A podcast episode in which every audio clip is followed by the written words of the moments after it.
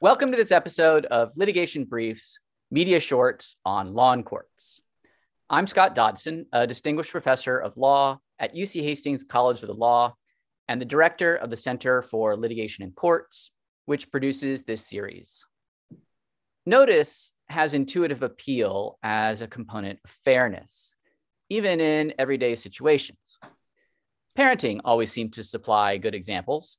If I ask my teenager to come home for dinner instead of hanging out with her friends, and she does so only to find that dinner is meatloaf, she might complain that she would have chosen differently had she been told what was on the menu.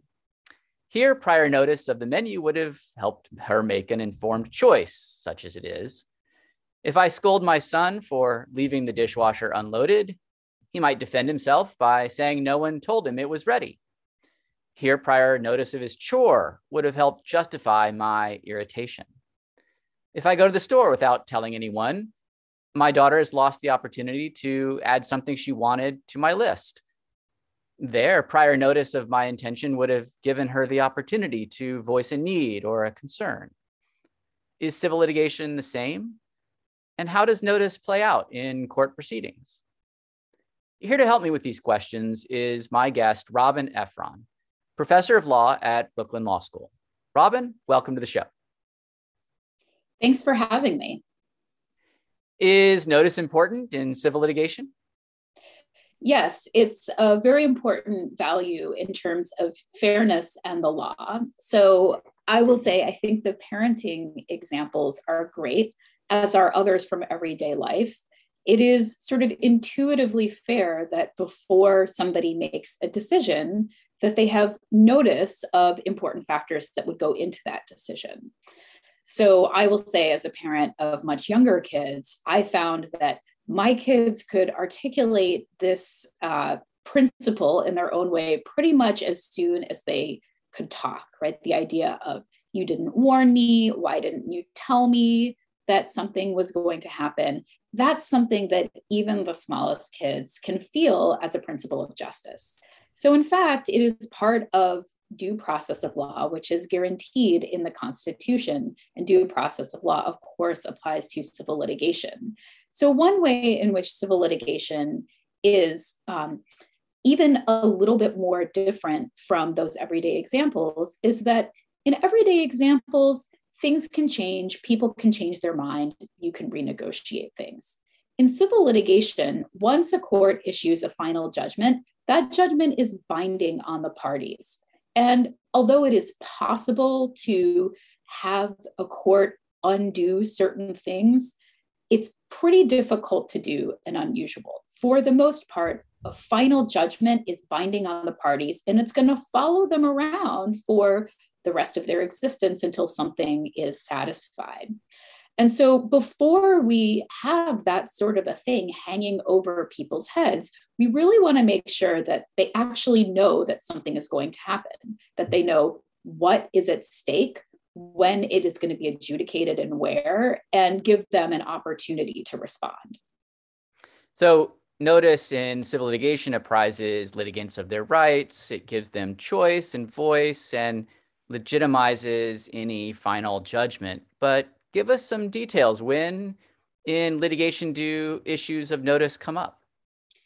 So, for the most part, in litigation, it comes up in litigation, sort of the ordinary type of lawsuit that you might think about when you're picturing a court. So, a plaintiff is suing a defendant, everything from big corporations suing each other for millions of dollars, all the way down to much smaller disputes like landlord tenant disputes or family law disputes or other smaller claims between parties. And this is a case where the plaintiff believes, for whatever reason, that the defendant owes them something. Typically, the remedy that you're seeking might be money and compensation for some wrong, but it might also be something else, something else that the court can make them do.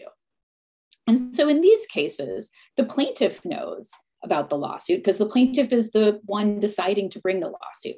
But even if the defendant knows that they might have some sort of dispute in general with the plaintiff, they don't know that the plaintiff is actually going to sue.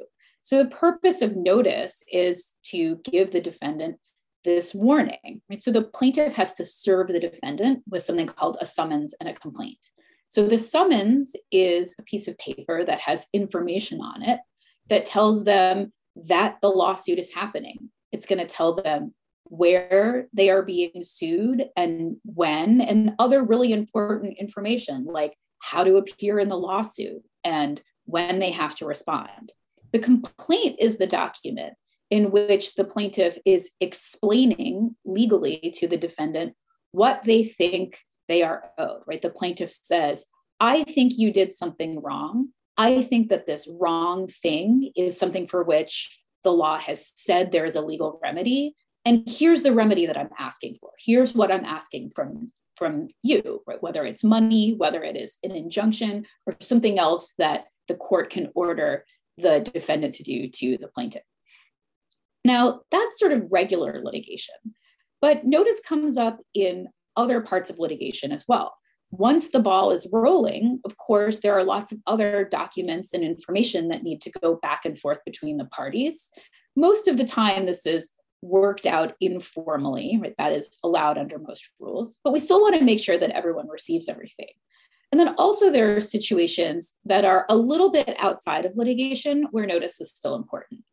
So, one of them is that there are a lot of times where the government is going to do something that affects the rights of people. It might be that they are altering Social Security benefits or taking a benefit away or making a decision about somebody's entitlement to something like, for example, whether or not in a state somebody can be bused to school. And those are examples where, in certain situations, we want to make sure that people have noticed that some decision is going to be made so that they can, in some form or another, participate. And then the final way in which we often see notice come up is that sometimes people are going to ask for things in lawsuits that are called provisional remedies. So, this is where you're asking the court to do something before the whole case has been adjudicated. So, let's say you're a plaintiff and you're really worried that this particular defendant is going to do something like take all of the assets and run away with them and hide them before you can get a remedy. Or perhaps the uh, lawsuit is about a piece of property and the plaintiff is worried that the defendant might burn it down out of spite. In those situations, the plaintiff has the ability to ask the court to take something away from the defendant provisionally or temporarily. And in those cases, even for those temporary remedies, we still, in most cases, are going to give the adverse party the chance to respond, right? Even before these temporary deprivations. And so that's another time where notice is important. We want to make sure that the other party knows that something is about to happen and they have the opportunity to show up. Let's talk about the mechanics of notice. Does the person, the defendant, or the property holder have to actually receive notice? So they don't actually have to receive notice. Um, and there's a few reasons for this. So, up until now, we've been talking about how important notice is for the defendant, or you know, we might call them the adverse party, because we don't want to decide things in their absence. But you could also think about things from the plaintiff's point of view. The plaintiff has the right to bring their dispute to court and wants to get the ball rolling and be able to do so in a way that doesn't really drive up costs or make things unnecessarily difficult. And one thing that defendants could do or can do is evade service, right? They can make themselves really difficult to find. In other situations that aren't quite as nefarious, it might just be that defendants are, for example, corporations or businesses or people who aren't home a lot. And we don't want to make it so difficult for plaintiffs to actually serve the defendant that it becomes possible impossible for the lawsuit to ever get going. So what jurisdictions have done, right, what states and the federal courts have done is come up with sets of rules that say, you know, plaintiff, if you go through these steps, for example, if you show up at someone's house to serve them with a lawsuit, and the defendant isn't there but someone who looks you know old enough and like a reasonably responsible person if that person's there you can leave the summons and complaint with them And we're going to say that that's enough, right? You've done your job, you've dropped off the papers, you and so whether or not the defendant actually reads them, this is now the defendant's problem. So there's lots of different rules that are all sort of tailored to different circumstances that sort of look at types of defendants, right? Whether it's businesses or people, we have special rules for vulnerable people, for example, minors or people who are not competent in other ways. We say if they're served in this particular way, we're going to call that okay. And we're not going to have lengthy and expensive investigations into the question of whether this person actually received notice of the lawsuit. We're going to say the plaintiff followed the rules, those rules are good enough. And in law, we call that constructive notice, that we're going to construct this fiction that whether or not you read it, you've actually gotten notice of the lawsuit. So, actual notice is not necessarily required, it's constructive notice. What are some other forms of constructive notice or reasonable notice? So, one of the ones that's the biggest one is use of materials that are not traditional. So, most of the time we think of notice as being a piece of paper, right? Physical notice that is delivered from one party to another. But sometimes it's hard to know how to serve a party because it's actually difficult to know who those parties are. So, an example that a lot of people are familiar with is the idea of a class action. So, in a class action, all of the people who are members of a class in certain types of class action are entitled to notice, right? So before a court says that you know the defendant is responsible and liable for this behavior and all the class members have a remedy, you want to make sure that the class members have a chance to respond and say, maybe I don't want to be part of this class action, or maybe I think that this proposed remedy is unfair or unworthy. So we need to figure out how to serve the class members. Well, if you think about it, big class actions with thousands, if not millions of people, you're not going to have process servers out there handing notice to everyone showing up at their door. And these days, you're not even going to send them things in the mail. This is a situation where you can use email or even things like social media accounts or Twitter.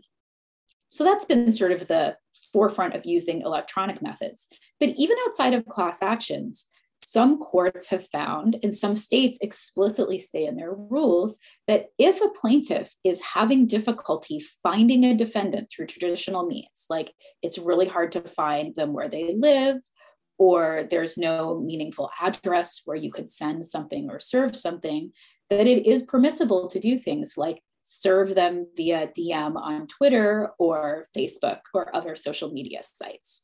So those are unusual circumstances, but they have definitely happened. Um, those, go ahead. Go ahead.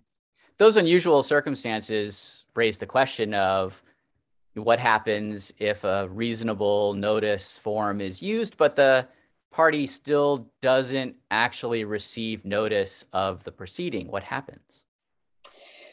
Well, the law does usually allow innocent parties who really, through no fault of their own, didn't receive actual notice. So these are rules in state court and federal court that allow a party to ask that court to vacate the judgment and essentially start all over again. So, one of the interesting things about this is that many of these rules really entrust a lot of discretion to the trial judge. That means that some of these rules don't have kind of hard and fast situations in which this is possible, but they essentially say, hey, trial judge, we know that you see a lot of this. You've seen a lot of litigants, a lot of litigation, a lot of service, a lot of parties. If this seems like a situation where everyone was doing their best, but for various reasons, the defendant genuinely did not find out about something and was unable to defend themselves, then the judgment can be vacated and things kind of reset and uh, parties can start all over again if that's possible. So, one example um, of a case that I love to talk about with my students is a case that involved Pepsi. So, there were two guys in Wisconsin and they believed that they invented bottled water for whatever reason. Back in the 80s, they decided that bottled water was a great idea. If you can remember that far back, bottled water was not really a big thing back then. We did not walk around little plastic bottles of water. Um, and so they claim to have pitched this idea to Pepsi and some uh, other corporations. Fast forward to the early 2000s, and at this point, bottled water has become a huge business, including Pepsi, which is uh, their branded bottled water is Aquafina. So, the, so these two guys sue Pepsi and a few other defendants, claiming that they are entitled to literally billions of dollars because of all sorts of intellectual property and breach of contract reasons. So, what does this have to do with notice and service? Well, they uh, sued the defendants. They serve the summons and complaint on Pepsi at Pepsi's headquarters in North Carolina. And something goes wrong in North Carolina. It looks like some administrative assistant somehow lost the summons and complaint, did not forward it on to the central legal staff or whoever is actually handing, handling the lawsuits. So the hearing date comes, two guys show up in state court in Wisconsin. Pepsi's not there. And the judge says, uh, So, what are your damages? What are you owed? And they say something like $5 billion. So the judge says, Okay, well, default judgment. You know, hit the gavel, and Pepsi is suddenly hit with billions of dollars to these two guys. And all they've done is claim that they invented bottled water.